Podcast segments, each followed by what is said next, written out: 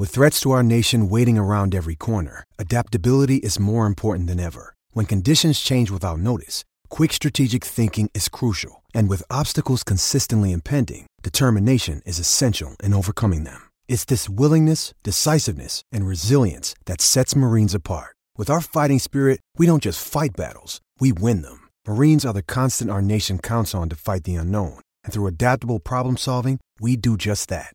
Learn more at marines.com. Hello, it is Ryan, and I was on a flight the other day playing one of my favorite social spin slot games on ChumbaCasino.com. I looked over at the person sitting next to me, and you know what they were doing? They were also playing Chumba Casino. Coincidence? I think not. Everybody's loving having fun with it. Chumba Casino's home to hundreds of casino-style games that you can play for free anytime, anywhere, even at 30,000 feet. So sign up now at ChumbaCasino.com to claim your free welcome bonus. That's ChumbaCasino.com and live the Chumba life. No purchase necessary. VGW. Void where prohibited by law. See terms and conditions. 18 plus. Lucky Land Casino. Asking people, what's the weirdest place you've gotten lucky? Lucky? In line at the deli, I guess? Aha, in my dentist's office. More than once, actually. Do I have to say? Yes, you do. In the car before my kids' PTA meeting. Really? Yes. Excuse me, what's the weirdest place you've gotten lucky? I never win and tell. Well, there you have it. You can get lucky anywhere, playing at LuckyLandSlots.com. Play for free right now. Are you feeling lucky? No purchase necessary. Void where prohibited by law. 18 plus. Terms and conditions apply. See website for details.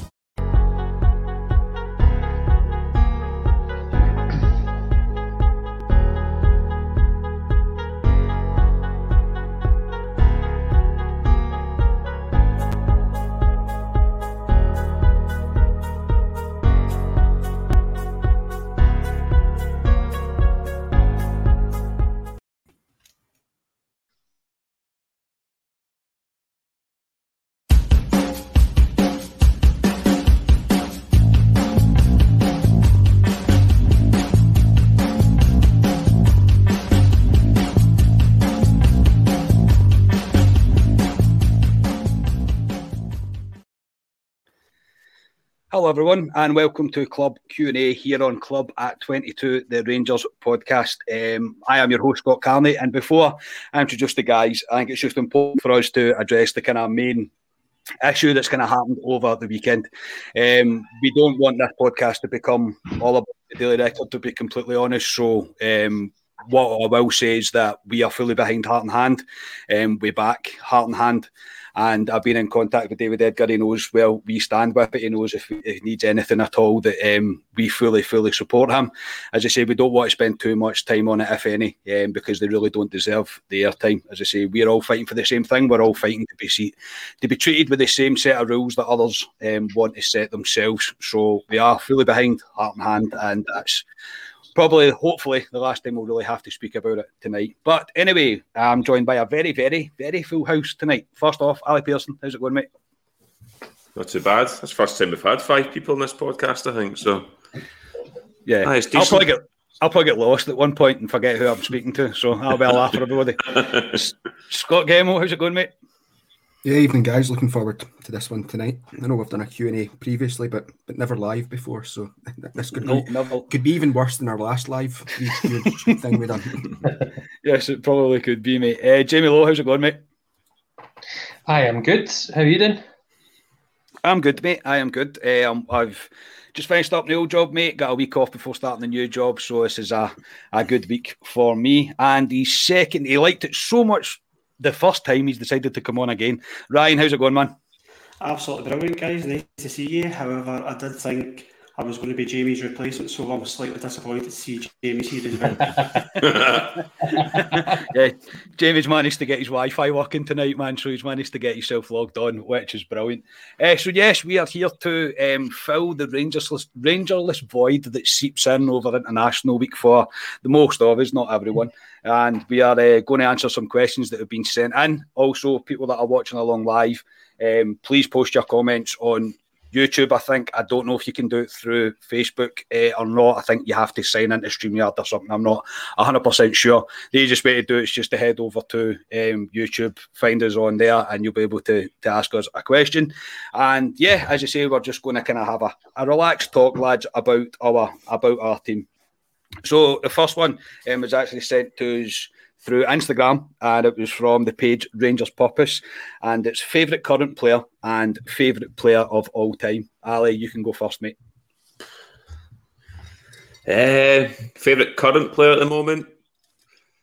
I'd go Joe Aribo, just because I just think Joe Aribo's got everything in his locker, to be honest. Sometimes he doesn't show what he's got. Sometimes a couple of Celtic games he's played in, first half I thought against Celtic and Sunday, he didn't hide or whatever, but didn't show he was about until the second half. But you could say that about a lot of players. But I would say Joe Aribo for me, and all-time favourite player. I mean, I'm 36, so my hero when I grew up and I had in the back of my top was Ally McCoist. Obviously, my name's Alistair as well. So, but Ally McCoist for me. That's my all-time favourite player. You weren't actually named after Ally McCoist, but as much, no matter how much you would like to believe you were, you weren't actually named after Ally McCoist. Is that right? I don't know. I could claim it. My dad, well, to be fair, my dad met him in the airport, and his the way you spell Alistair's, he's spelt with a T, which is English way, and I'm spelt with a D, which is the Scottish way. So my dad slagged him in the airport and went, your name's spelt the wrong way. So I know Ally McCoist for me. I just thought he was brilliant. The amount of goals he scored for Rangers, and is kind of Mr. Rangers, to be honest. And I know his managerial stint with us wasn't he great, but there was circumstances behind that which no Rangers manager ever had to do. So I always remember him as the player, McCoist, and aye, fantastic player. For a lot of younger guys that have never seen him, that you go on YouTube and have a look at some of his goals, fantastic goals.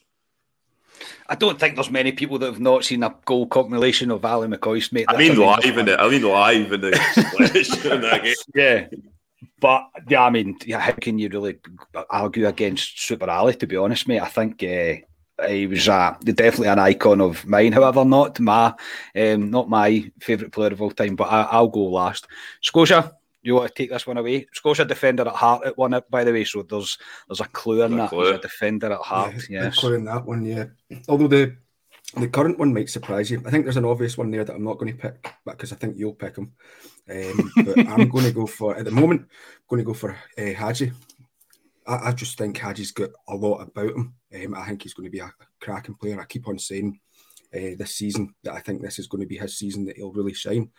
And I love everything about him. The only thing missing is a wee bit of pace. But apart from that, I think he's got like the drive and determination, the technical capability. And yeah, I just love when he's playing. And I've seen he got a wee assist for Romania at the weekend there as well. So that's where I'm going to go for my current player. And then, yeah, I mean, Ally McCoist's very, very close to the top of my all-time favourites. Very, very close. I'm a co-film star with him as well. Oh, God. Here we go. He's a shot of glory. Man. Yeah, but no, my all-time favourite player is Richard Gough. Because he was my captain, sort of grown up, and love everything about him. So, yeah, go for Goughy. It's my all-time. That's fair enough, mate. I knew that already. I forgot about you. I didn't even think about you saying, I was no shot of glory as a ball boy. It's your claim to fame, man, to be honest. Jamie, who's your favourite current player? I know that already. And who's your favourite of all time? The favourite current is you could probably, depends how you look at that, as in, I love Alfie. I love Morelos. Obviously called my dog after Morelos. But I want to say Steve Davis. I want to say that my favourite player is Steve Davis. I'll stick with Alfie. Alfredo Morelos. We need to go with him. I know he's our talisman. He's our goal scorer. And I just love when, you can see he gets it. He completely gets our club. He loves the club. He loves the city. And I hope we hold on to him for a long, long time. Go with Alfie. Favourite player of all time is, without doubt, Brian Laudrup. Wore this top I'm wearing just now. A brief stint, just I've never, as in, we're speaking about growing up, from a young age, just seeing him in the flesh and seeing what he could do on the ball was just incredible. I know, Ryan, you touched on last week about the way he sort of left, and you've actually got his shirt behind you as well, don't you? Mm-hmm. I do. Yeah. And we're looking forward to his speakers night next month as well, which will be incredible. But Brian Laudrup for me is my favourite of all time. Yeah, I'll say I'm about to ask Ryan, but I just do it the picture that I know that's behind him. I probably already know who it is, but again, how can you? Brian Laudrup is God. There's nothing else really to say about Brian Laudrup. Ryan, I'll come to you, mate. Your favourite currently and your favourite of all time. Well, currently, it's funny, I had a conversation with my oldest son a couple of weeks ago, and I said to him, I can't remember the last time there was a Rangers team that I liked so many players. Like, I genuinely like so many of them just now. But despite sitting here with Glen Kamara top on, my favourite just now is Alan McGregor, without a doubt, because see his attitude, I just love that winning mentality. Like, things that stick out is like the Hamilton interview last season, and the league was probably dusted, but we dropped points and drew one each. We played terrible that day, and his interview after it, just for me, was, I would love to see him, what he's like in the changing room. I mean, there's a story about, I don't know, you've probably heard it, it might be a rumour, but it's a good one. First Old Firm game that Gerrard won, everybody's celebrating, walked into the changing room, and he's just sitting there, and they're all high-fiving each other and going crazy. And apparently someone went, what's up with Hagi? And he went, why are you celebrating? What have we won? We've won nothing, it's 3 points, and that's it. And I love that attitude. It's what Rangers are. It's what we're built on. So, McGregor for me is the current, and the man. Like that. I was going to say I was obsessed when I was younger, I'm obsessed with him now. I used to stand outside grounds. My dad used to take me to games, particularly away games, and I used to stand outside waiting for his autograph. And one day he spoke to me, he said something like, oh, how you doing again, or hi again, as if he recognised me. And I remember just being like, just staring at him like a wee girl, and I still feel like that. I can't wait to meet him. Was it 5 weeks, Jamie? Yeah. Can't wait to go to that Brian Laudrup, that'll be great, but he was, he's God. That's the only way he can sum up. Definitely. I love how you say, Jamie, when is it? And you've actually got a calendar probably in the back of your door, mate, where you're crossing off days to when you can actually go and meet him. Mate, I can't disagree with that. My favourite, just quickly, my favourite of all time is Brian Laudrup.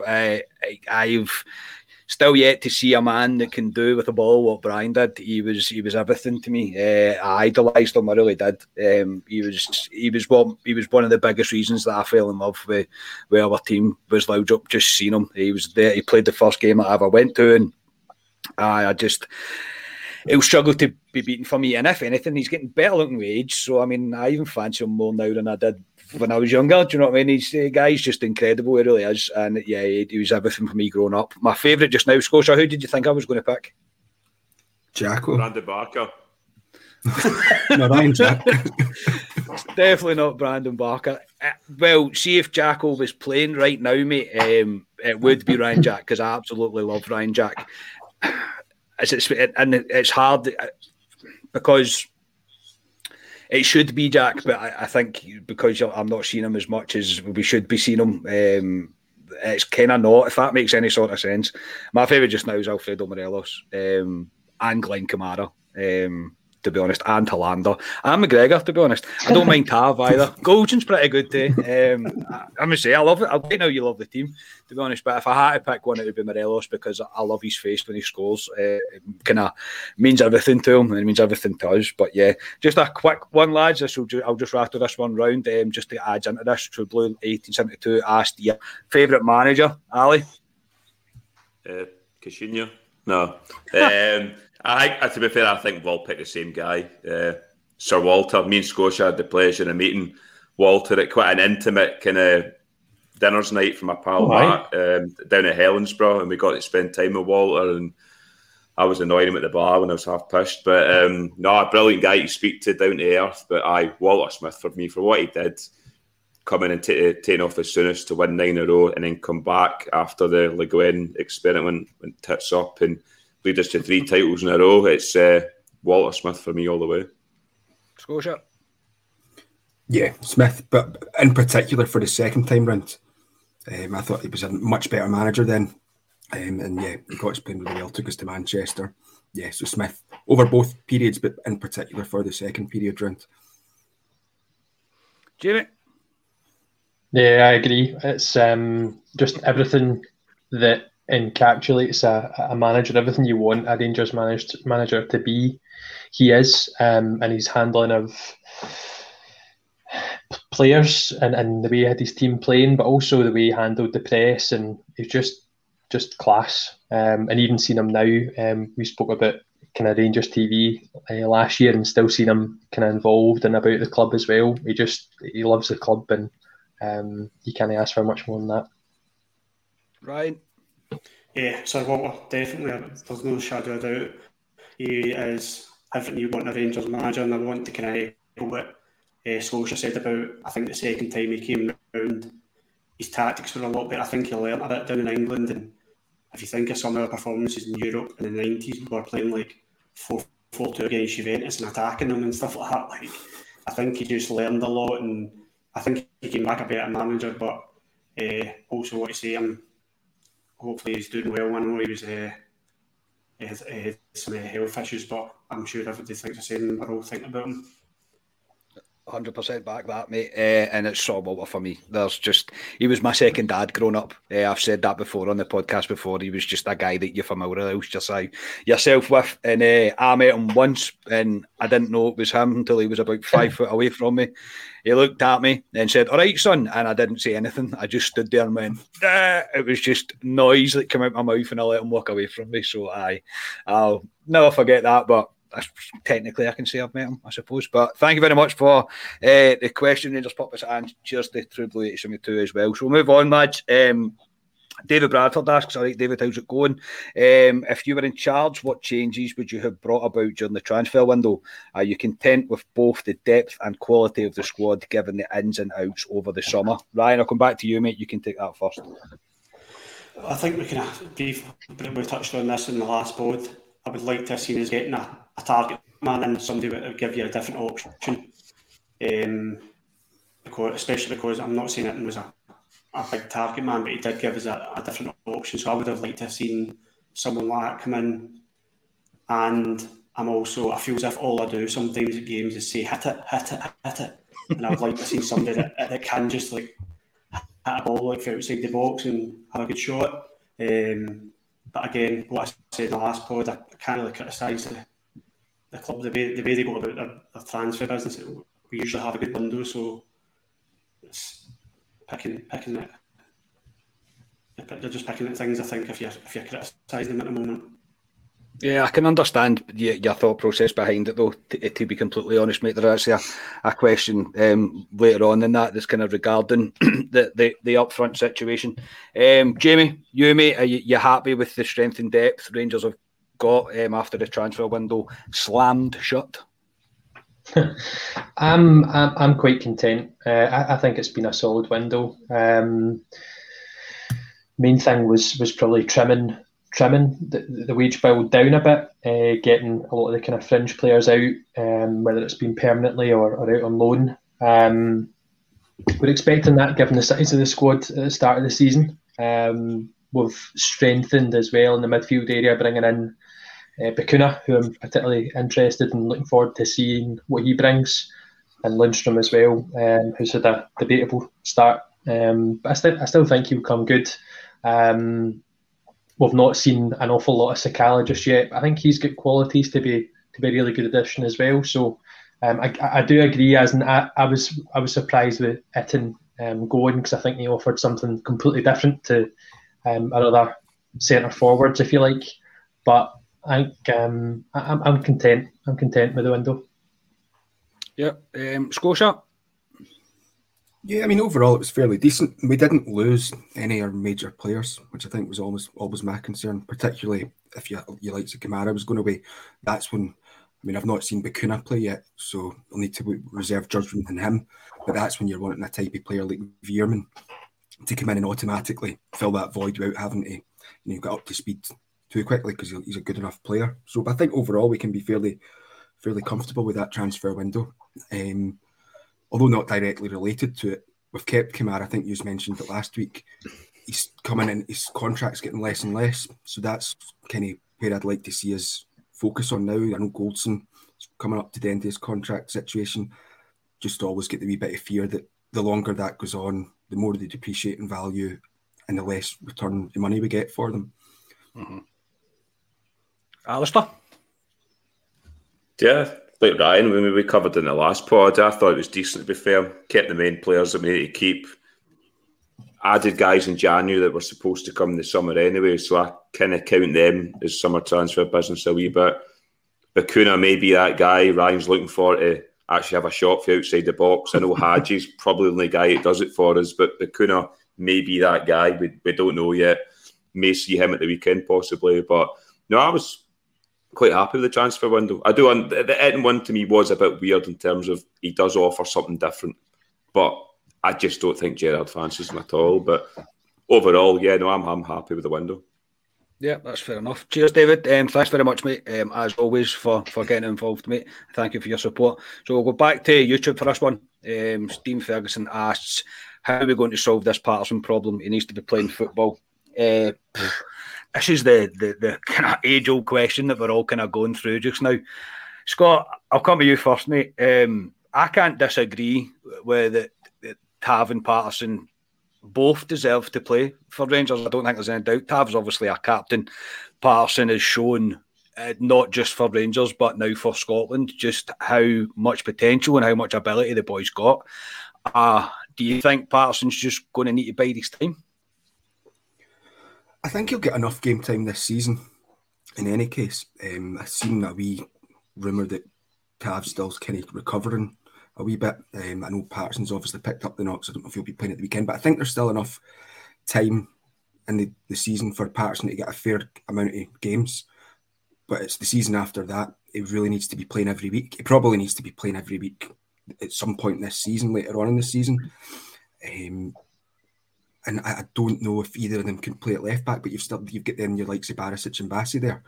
You do that thing where you've got a full back that can both go up, forward and attack. Can one of them play on the other side? The defence, you see it happening with Scotland occasionally. So it's the million-dollar question, and I don't know the answer. I don't think the answer is pushing Tav further forward. I think we're just going to have to juggle the amount of playing time this season. But it's a very difficult one to do. Yeah, I think I'll come back to you on this though, Scott. Sorry, lads. You're obviously, you watch Scotland a lot more than we do, mate. Do you not think trying to shoehorn both the players into the same team sometimes hinders what Scotland could potentially do? I mean, obviously I'm talking about Robertson and Tierney. Do you not sometimes think it hinders them? Yeah, I think so, potentially. But, I mean, I'll go back even further. This is before my time, when you had Danny McGrain and Sandy Jardine. And Danny McGrain could play at the other side of the defence, whereas Jardine couldn't. So Jardine always was playing the right-back slot and McGrain was away over at the left-back. So it has worked in the past, but McGrain and Jardine were both proper world-class players at that period of time. So it can work, but I'm not sure. I've not seen either of them playing the left-hand side of the defence, so it could be a complete no-go. Jamie, if Patterson can play on the left-hand side... do you not think that's a wee bit unfair in Bassey?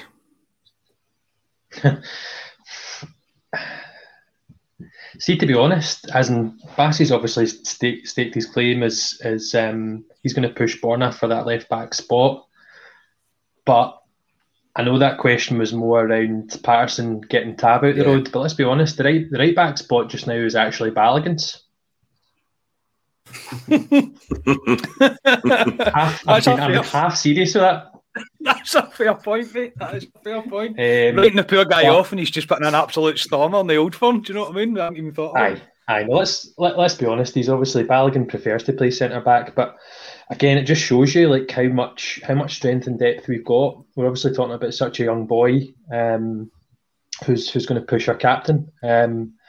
I'm just hoping we're in, because we spoke about, you know, what we're going to class as success this year. And if we're going to qualify into the Europa League again, it's going to be a hectic schedule.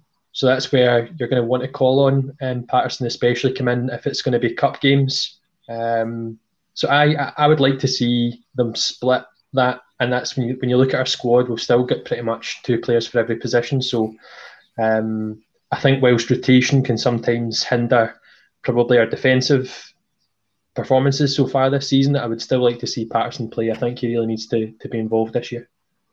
Yeah, it's a difficult one. Ryan, anything else to add on that? No, but I think that's a good point you made about Balogun. I know it's slightly tongue in cheek, but if you're going to Parkhead next week to play them, and you think of that boy, that Kyogo, how fast he is, and how much Tav attacks, I don't know if it's that silly a thing to say that you would play Balogun at right back again, because he did so well when he is more defensive than Tav. So I've no idea who I would play at right back. That's answer to my question. I got the Patterson thing. I think Patterson's great, and I don't look at him as a young boy anymore. I think he's ready to play. Like, you can see that he's so mature. But Tavernier's Gerrard's boy in it. It's like he's got him, Goldson, and Ryan Jack. They're players that he doesn't drop if they're fit. So it's a dilemma for him, isn't it? Yeah, very much so. And let's not forget Tav is the man that led us to 55, so we have to give him his chance at least before we try and... I get it, though. I get that it's the kind of age-old argument just now. Ali, fully fit squad, mate. No injuries, nothing at all. Who are you picking at right back? Tav or Patterson? And I mean you. I don't mean Gerrard, I mean you. Tav. Look, last season, 18 goals... 20-odd assists. I think a lot of people forget about that because Patterson came in and was a bit of a shining light for a few games. You need to look what Tav's done. He's the captain of Rangers as well. So I would personally keep... I don't think you can play the two of them. He tried in the friendlies when he put Patterson at right back and he put Tav kind of in the midfield three, and Tav's no use there. Tav needs to play. If the two of them are in that team, Tav needs to be right back so he can see the whole park. Potentially Patterson could maybe play in front of him. I don't know, but no, it's not for me. And I've mentioned, similar to what Scotia said, I can see Patterson getting 20 games this season, because if we want to be serious about Europa League, League Cup, Scottish Cup, there's enough games there that you'll need to play Patterson. So no, he'll get enough games, Patterson, and then we'll see what happens next year. But no, it's tough for me. Yeah, I would go along if it's a fully fit team. Then I can't drop the skipper. I've never been a fucksake Tav guy. I've always been for Tav. I've got the utmost respect for the guy. Look, I am fully aware that Patterson knows that he is the future. He can, if he wants to stick around, that space will be his. I don't ever see Rangers recruiting to replace him. If Tav decides to either hang up his boots or move on or whatever, it will be his spot. So I think he's probably fully aware of that.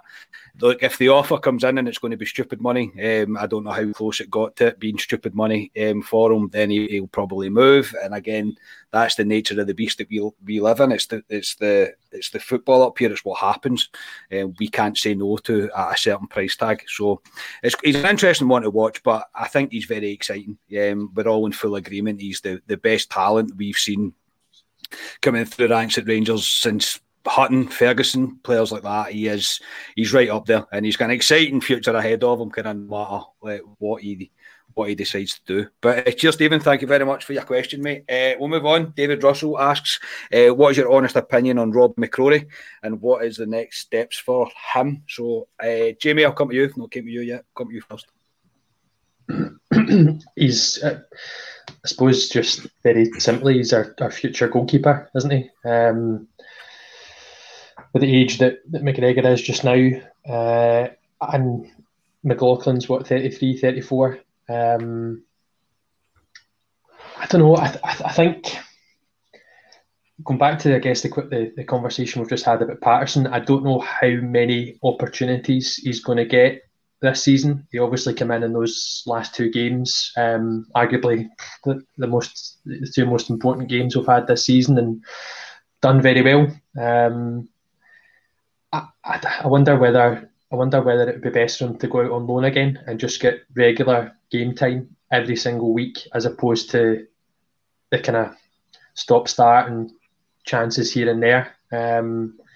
As I say, he's done himself no harm with the past two games, but I wonder if going out on loan is going to be the best thing, because, again, going back to the point about Gerrard having his picks, he's going to stick with McGregor, isn't he? More often than not. So I think the best thing might be for him to go out on loan this year. Yeah, Ali, I can see where Jamie's coming from in terms of the loan.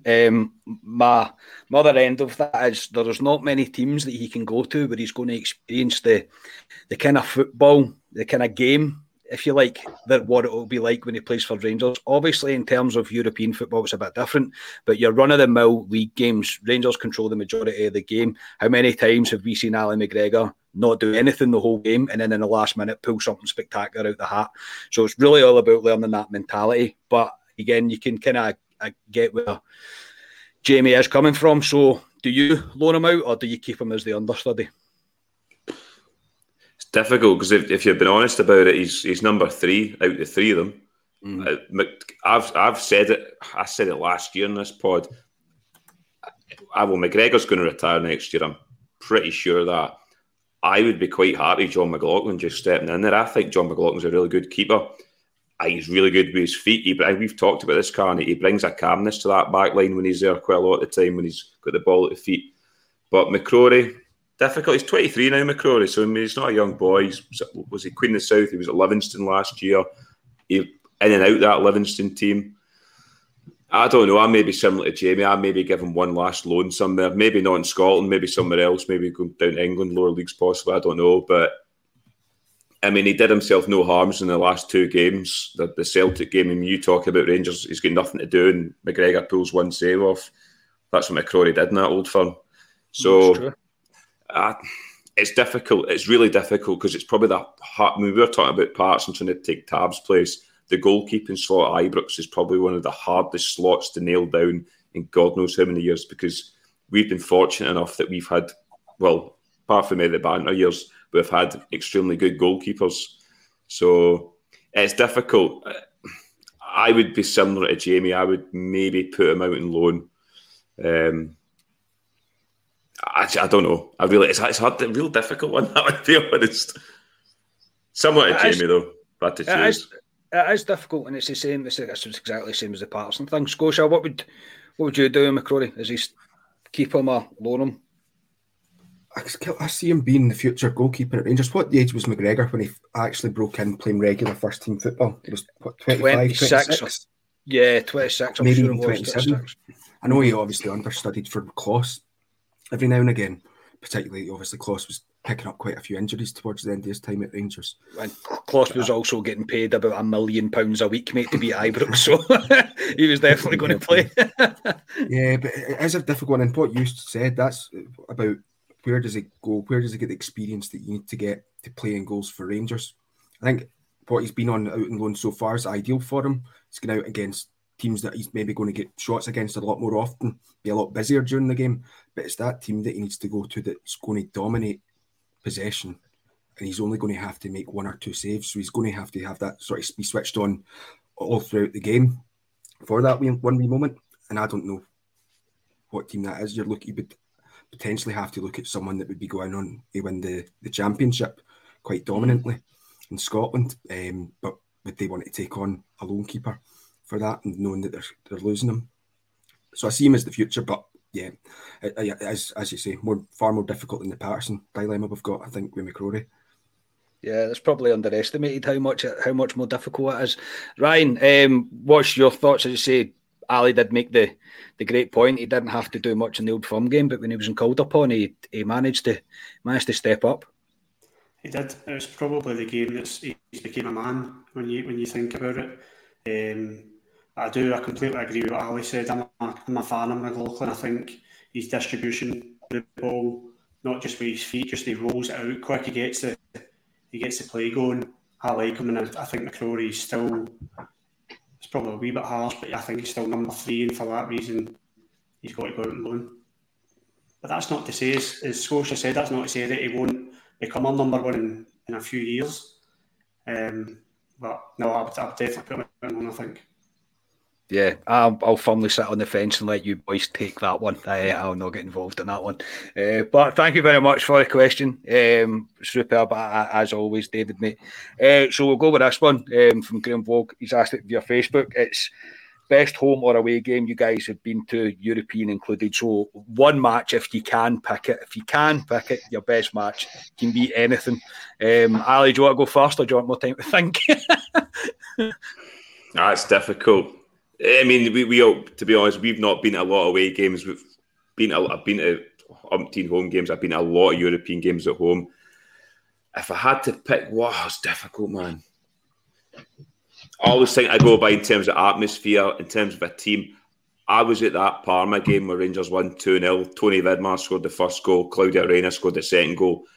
And that Parma team, when you look through that team they had, it was frightening, the players. I mean, we had good players then, but the players they had in that team was frightening, and we beat them 2-0 in the atmosphere. I mean, I was younger then, but the atmosphere that night I remember was, it was electric, man. And it's one of the games I always go back to on YouTube to watch all the time because it's just bouncing, man. And yeah, it's very difficult to pick a game, but that's probably the one that comes to my mind straight away. I would pick that game. Scotia. Yeah, this is very difficult, and there's different reasons for it being your best game. I think back to the first game I ever went to was against Auxerre in '96. My dad's an Albion Rovers fan, so didn't get to go to many Rangers games growing up.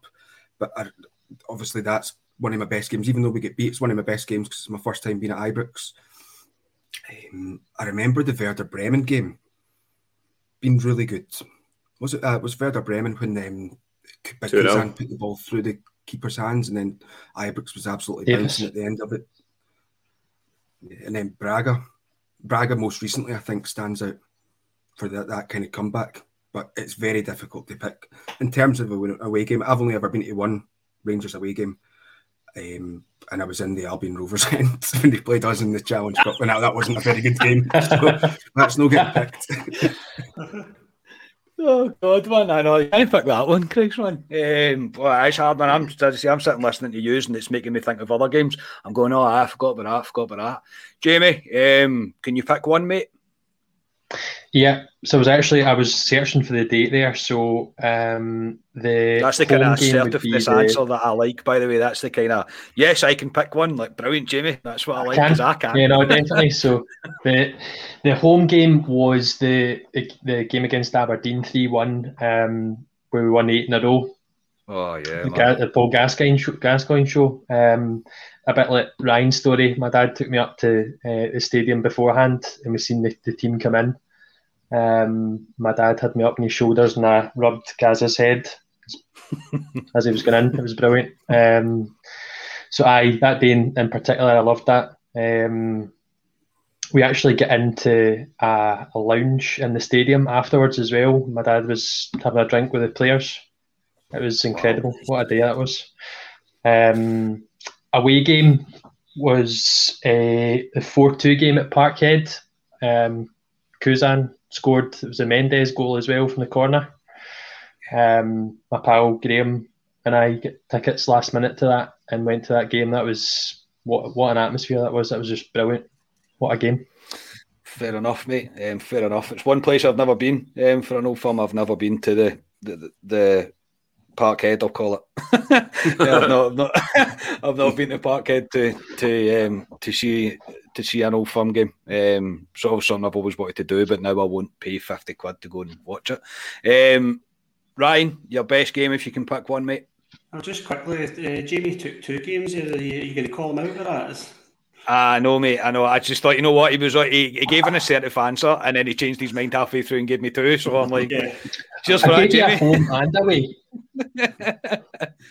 He's also taken responsibility for Gaza playing that good because he rubbed him in the head. I'm like, all right, Jamie. Thanks for being a row, Jamie. Cheers. You're welcome. You are welcome. Mine is, without second of May 1999. On the tight with Parkhead, I was at a segregation up the stairs. Richard Gough was in the row behind me. McCoist, Duran, and Ian Ferguson, I think it was, were in the front. And the atmosphere that day was, I'll never experience it like that ever again. And the meltdown, watching them trying to run on the pitch and get the game abandoned, coining referees and throwing themselves over the top of the tier, and it's the greatest day of my life. Well, it's up there with the kids being born, but it was unbelievable. That was the atmosphere that day was something else. Yeah, that the one Jamie packed for his home game, I was also at that game. I can't say I'm like fully remember the whole thing. I do remember at the end though that the players walked around the stadium and I was convinced that Brian Laudrup had looked at me. And I remember saying to my dad, "Brian Laudrup just looked at me, he looked at me, picked me out." And my dad's like, "No, he didn't." I was like, "He did." I was convinced. That was a tremendous game, to be honest. But one that sticks out for me just on pure atmosphere was the Jelvic game at Hampden when Vice slipped him through and the one that kind of hit off the post went in. I was at that game with my dad and my big cousin, but my big cousin was must have been about 20 rows in front of us. We were right on the aisle, right in the corner, and I just remember they'll say the goal going in. The next thing I knew, I was standing next to my cousin, and I was just like, "Why are you here?" It was just like one of them kind of emotions, and the place went absolutely mental. That's probably my greatest kind of old firm one. I mean, I've been to so many; it's quite hard. Another one that stands out is the Morris Edu last minute goal. That was unbelievable. Ibrox went absolutely mental, and most recently, I have to. Obviously, it's very fresh in the memory, but I have to put just the old firm just there for the noise at full time. I'm feeling it. It was just incredible. It was one of them moments that again that we'll probably do a podcast in about 10 years, and we'll talk about that game and we'll talk about the noise after it. It was brilliant. I couldn't sit here and pick out my favourite game. Honestly, I would need to sit down and do proper homework on that one. It would be a really difficult one. But cheers, Graham, for your question, mate. That's brilliant. We'll move on to one from Alan Longback Caldecott. He said, "But Itten going, do you think Sakala will be enough for us up top? Also, when Ryan Jack comes back full fit, who, if any, would you drop to get him back in the team?" I'll take a wee bit on this one, to be honest. Ryan Jack's my man. It really is. I don't know who I drop in that team though to bring him back in, especially with the way that the rest of the players are kind of performing just now. I mean, Kamara, you can't not play Kamara. You can't really not play Aribo. As Scotia was saying earlier, Haji's doing really, really well, but Ryan Jack's my man. He really is. So I mean, I think in the ideal scenario for Gerrard and the coaching staff is that Jack becomes fully fit again, gets himself back to being able to play regular football, and kind of takes over the reins from Davis when Davis decides that he's had enough. I think that's probably the kind of most perfect scenario, in my opinion anyway. And say, we've obviously touched on this a wee bit earlier. Do you think we've got enough for us up top? Only time is going to tell with that one. I think it's good that obviously Itten got off the mark straight away in his debut for that German team that I can't say the name of. So he's obviously got off to a good start. We do have a call back for him in January if needs be. So I think only time's going to tell with that one. But I'm hoping to see Ryan Jack back soon, really soon. I can't remember. Look, this is the first time I've had 5 people on a pod. I've got no idea who I came to last or first before. Jamie, I'll come to you. We got enough up top, and who do you take out if Ryan Jack comes back, or do you not take MD out? I think for the running mill league games, you don't take anyone out, but I think he's got a place in that team in European games. For instance, if he was back fit enough for the Lyon game, I think it's potentially you look at that. But as you're rightly saying, that Aribo and Hagi are playing well in that team at the moment. In any case, I don't want to get to the situation we were 2 or 3 years ago, where you were playing Kamara, Davis, and Jack, and we were really flat. We couldn't break the stodgier teams down because we didn't have that attacking flair. But so there's maybe a place for him in the European games if he gets back fit, fairly sharpish. Up top, I'm not sure if we're late or not. I feel really sorry for it, and I don't think he got his chance. I think every time he was in, he played well, and then he was dropped again because Alfie's the man. And I suppose the way Itten's style doesn't suit the way that we initially set up. So that's the reason that he's probably away. But I do know he came out in an interview today, and was saying quite good stuff about Rangers.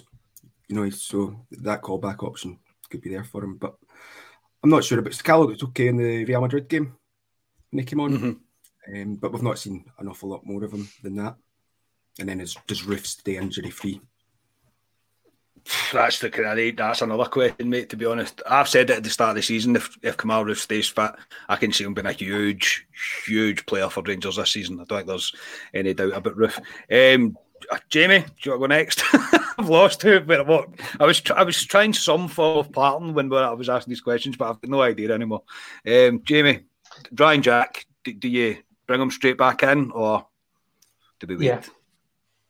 Yes, you bring him back, straight back. For me, I think it's a good question, though, as in who drops out. And I think that's pretty much what Scotia was saying, as in I think it would depend on the opposition. If you had to play Jack, Kamara and Davis, that does feel quite defensive, and probably would be suited to your kind of tougher European ties. But it just goes back to that point again about just being really comfortable at the strength and depth we've got in there. But Jack, for me, is probably the first name in that midfield.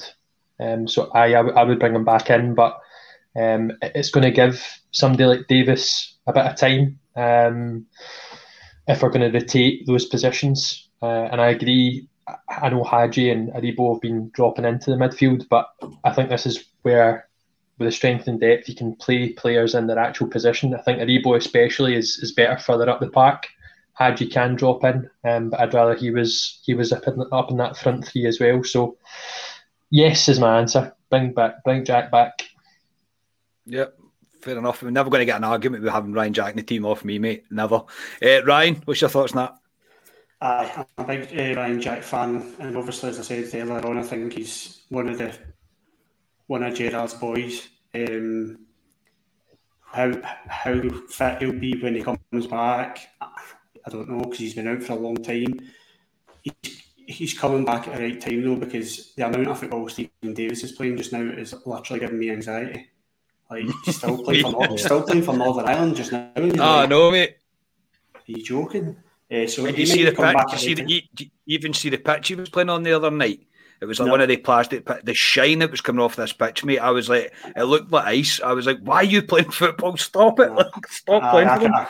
I couldn't have watched that. That would give me anxiety. I need anytime I watch internationals that players are playing, if they see they hit the deck, I'm like, you better get up. Ryan Jack, he needs to come back in. I think he's the best player in the midfield at recycling the ball. I think he's so good at that. He just keeps the ball moving, fills in for Tav. Quicker he's back the better, and it'll give Davis a bit of a rest as well, I think. And in regards to what we're saying about Sakala and if we've got enough up top, only time will tell. It's impossible to call that. Yeah, Ali. Yeah, I think we've pretty much covered it all there. To be honest, similar to kind of Scotia and Jamie in terms of Ryan Jack, I think suited for certain games. You would have your Jack, Davis, Kamara, and to me, you would push Aribo further forward, like Jamie says, because I always say I prefer Aribo there. But then where does Kemar Roofe fit in the team? So you pull people out, and you're creating problems wherever you go in that team, and it's a good problem, to be honest. But it's like Ryan was saying, he's been out for a long time, Ryan Jack. We still really haven't heard when he's coming back. Hopefully, we'll hear in the presser this week. Somebody will ask the question about Ryan Jack, but he's key to this Rangers team. Probably one of the best midfielders we've got in the team when he's up and playing. But it's a difficult one. But yeah, I think he's suited to certain games. I think we will change that midfield about for certain games because there's so many games coming up. So you'll get game time. In terms of up top, it's if Kemar Roofe for me stays fit. If he stays fit, we're fine. If he doesn't, we're possibly a bit lightweight. So that's the key there, I think. It's all on Kemar Roofe this season. I've seen he's playing international football with Jamaica now. He played the other night, so that's more football in his legs. But yeah, he's the key. He stays fit, we'll be fine. I agree, mate. I do agree. But thank you, Longback. Always appreciated your support, big man. Hoping you're keeping well and the wedding plans are coming along well, mate. Hopefully see you soon. We'll move on. Another one from Facebook. Graham Aitken. Which young player would you like to see given more game time this season? Obviously, we'll not discuss Patterson, because we've discussed Patterson, so out with Patterson, who else? And also, Jamie, he asks, when will you low-shave that beard? When will I low-shave that beard? I'm presuming it's some form of like style and how to shave beards. I'm guessing. I'm not really 100% sure. Low shave. Oh no, when will Jamie Lowe shave that beard? I'm sorry, I was confused. No. I was like, what are you talking about? It's absolutely bizarre. When will you shave that beard? Why would you? I don't have any immediate plans to shave the beard, Graham. He's going to be gutted at that, I think. I hope that's not disappointing. But I'll stay with you, Jamie. Who the other youth player? Who would it be? I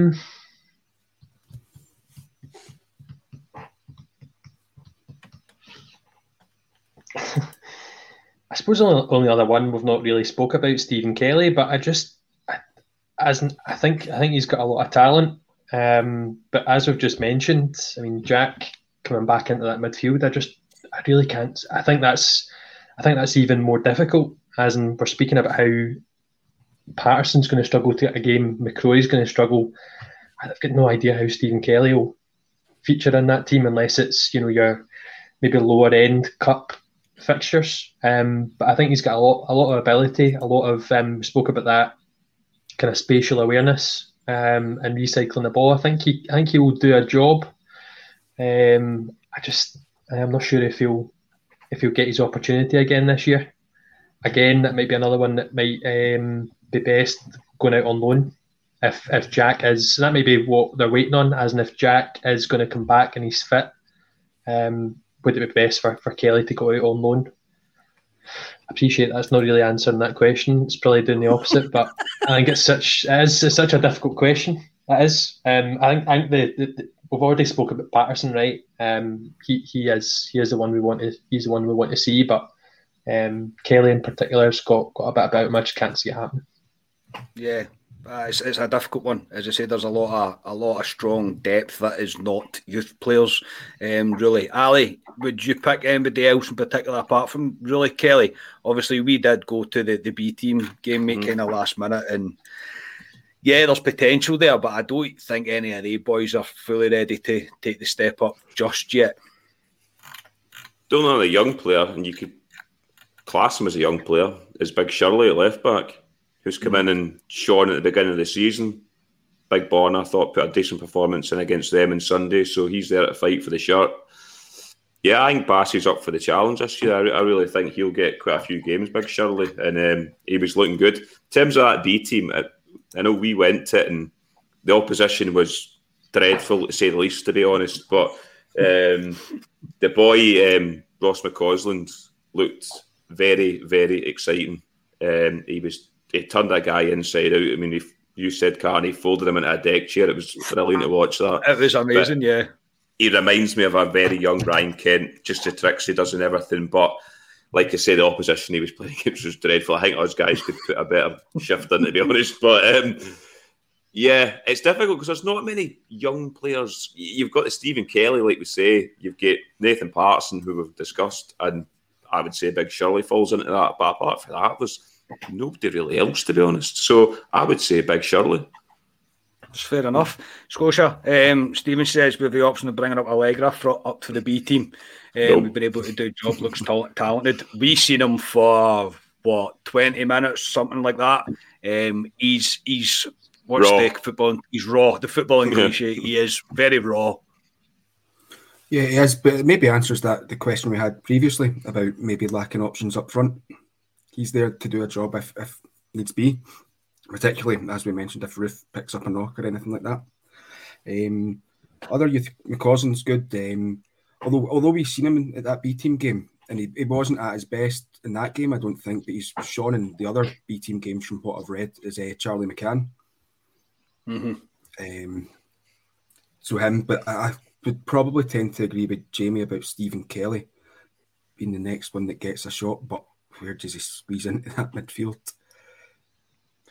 It's going to be a tough one for Stephen Kelly to break into the midfield three. There's not really any doubt about it. Ryan, anything else to add, mate? Not much else to add, apart from I did like what I've seen of Stephen Kelly so far, but So he's the only one that kind of springs to mind, but was the boy, what's the centre-half calls it, Leon King? Was he not on the bench a few times at the end of last season? Is he, where is he now? Is he out on loan or? He's in the B team. So obviously Gerrard... Is he in the B team? He is in the B team, isn't he? Oh, he might be. Did he go out on loan? Somebody frantically Googled that. Yeah. Yeah, something in the comments will help with that one, but just because he was kind of, he was making the squads at the end of last season, I'd quite like to maybe see him in, I forget, any of the cup games or whatever. He's in the B team. Yeah. In the B team, yeah. I was right the first time. Yeah, I don't know if he, I don't think he played the other day. Might be injured possibly. When we were down. It's only 17, yeah. Is he? God, as I say, there's definitely, there's some amount of talent in that B team. I don't think there's any doubt about it. For me especially, I just touched on the B team game we went to. I was pleasantly surprised, obviously taking into account the opposition in that, yeah, but I was pleasantly surprised with some of the football the team played. It was really, really enjoyable to watch. It really was. Especially the two fullbacks that we had on as well, they looked very impressive, very keen in getting forward. It was a good experience all round, and the future's bright in that sense. I think the only downside is I think they might top that league, if not this year, very much next year, and then it's where else do they go from there? Do you know what I mean? Obviously, you're looking at that point to obviously recycle the players at this point. You either move them out on loans to higher up opposition. I suppose that's the way the model's going to need to work. But I think they could be playing, no disrespect to the league that they're in. I don't mean that in any way at all. But I think they could be playing at a slightly higher level. But yeah, cheers, Graham, for making me get confused about Lowe shaving when it was we were actually talking about Jamie Lowe shaving his beard. I don't know why I found that so difficult to understand, to be honest, as well. Anyway, I just thought he was talking about a shape of beard. I was like, well, all right, I'll ask him. But we'll move on. Stephen Bradford asks, what changes, developments, upgrades would you make to Ibrox if you were in charge? Ryan, come to you first, mate. Get some decent food on. Not a fan of the food at all. Ibrox, I never have been. I sound like my dad when I say this. I would never have had the big screens. I would never have had them. I'd have them filled in. I'd love to see safe standing, but I don't think you'll ever see safe standing at Ibrox because of the Ibrox disaster. I think it's just somewhere. I don't think we'll ever go there, which is understandable. I get it, but if it's controlled and it's you're not overselling the numbers in there, then I think we can do it. But aye, that would be food, fill in the corners, and about safe standing. That's fair enough, mate. I think the big screens is it's a David Murray thing. Let's be honest, it's the reason that it's there. I think, obviously, now, you're probably right, mate. You could have made a hell of a kind of surrounded stadium in that terms. I would never take away the club deck stairs. I think they're kind of part of that main stand and they need to remain there forever, including the gates. But I would have looked into the potential of filling the corners with seats. I think now, we spoke about it before, the cost of that is astronomical for that to happen. It really is. It would be probably more than Ibrox is even worth if it was ever to come up for sale. So it'd be a big job. I'll come to you, mate. What improvements, developments, changes, etc. would you do if you were in charge? There's lots. There's a few, to be honest. But I mean, they have been doing developments. If you want to, at the moment, the Argyle restaurant's just been moved into the Ibrox suite at the moment because they're putting a new lounge in where that is. So they are doing stuff at the moment. The food's a big one. I couldn't tell you last time I bought something inside Ibrox. I know we've got the partnership with Black Rooster now. There's rumours going about. I think there could be a kind of Black Rooster inside Ibrox. I think Celtic have Subway or something, their ground or whatever. But yeah, the food needs to be looked at. The expansion of the ground would be brilliant, but we've said umpteen times, you need a sugar daddy, an investor to come in to give us money to do that, and he would get paid back over how many years. So I can't see that happening at the moment. We went to that game in Germany, Union Berlin, me, you and Scotia, Carney, and I bet Ryan and Jamie have went to games abroad in terms of different teams as well, and it's it's different over there. It's better in terms of you can get beers outside. It's a better atmosphere, but it's just the culture over here in Scotland.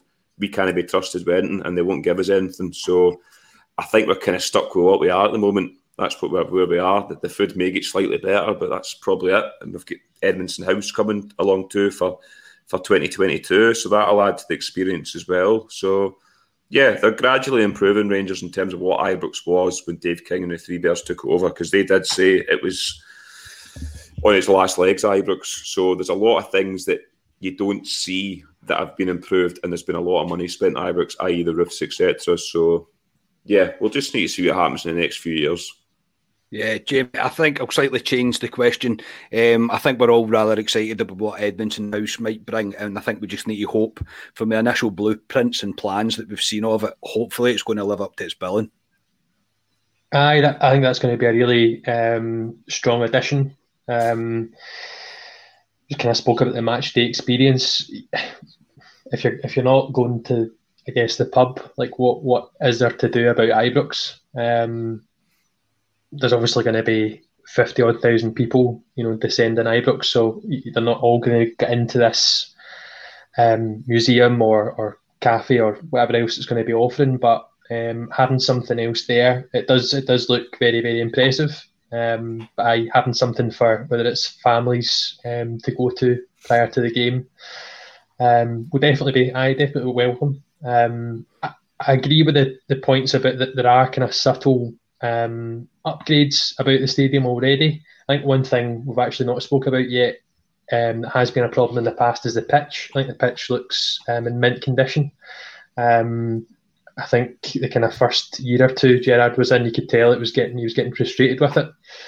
Weather's obviously going to start turning now, so hopefully it's going to hold up as we get the more fixtures in. So the pitch, the actual grass, as I say, that looks in good nick. And about the stadium, I agree with the points on the food. The whole kind of just pre-match day experience isn't the best. Yeah, I 100% agree. But I think the changes to Edmondson House and the way it's potentially going to look may help alter that slightly.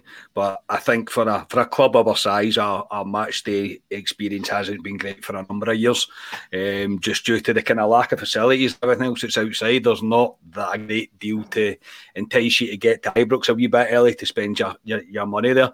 Scotia, anything else to add, mate, before we'll wrap up tonight?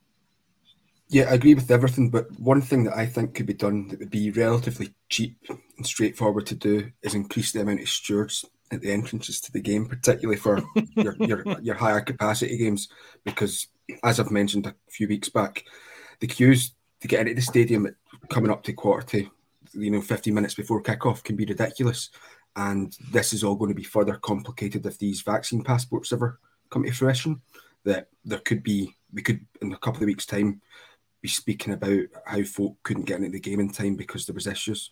So I think something really simple, like just having a few more stewards that can help with things like that, would be ideal and relatively easy and straightforward to do straight away.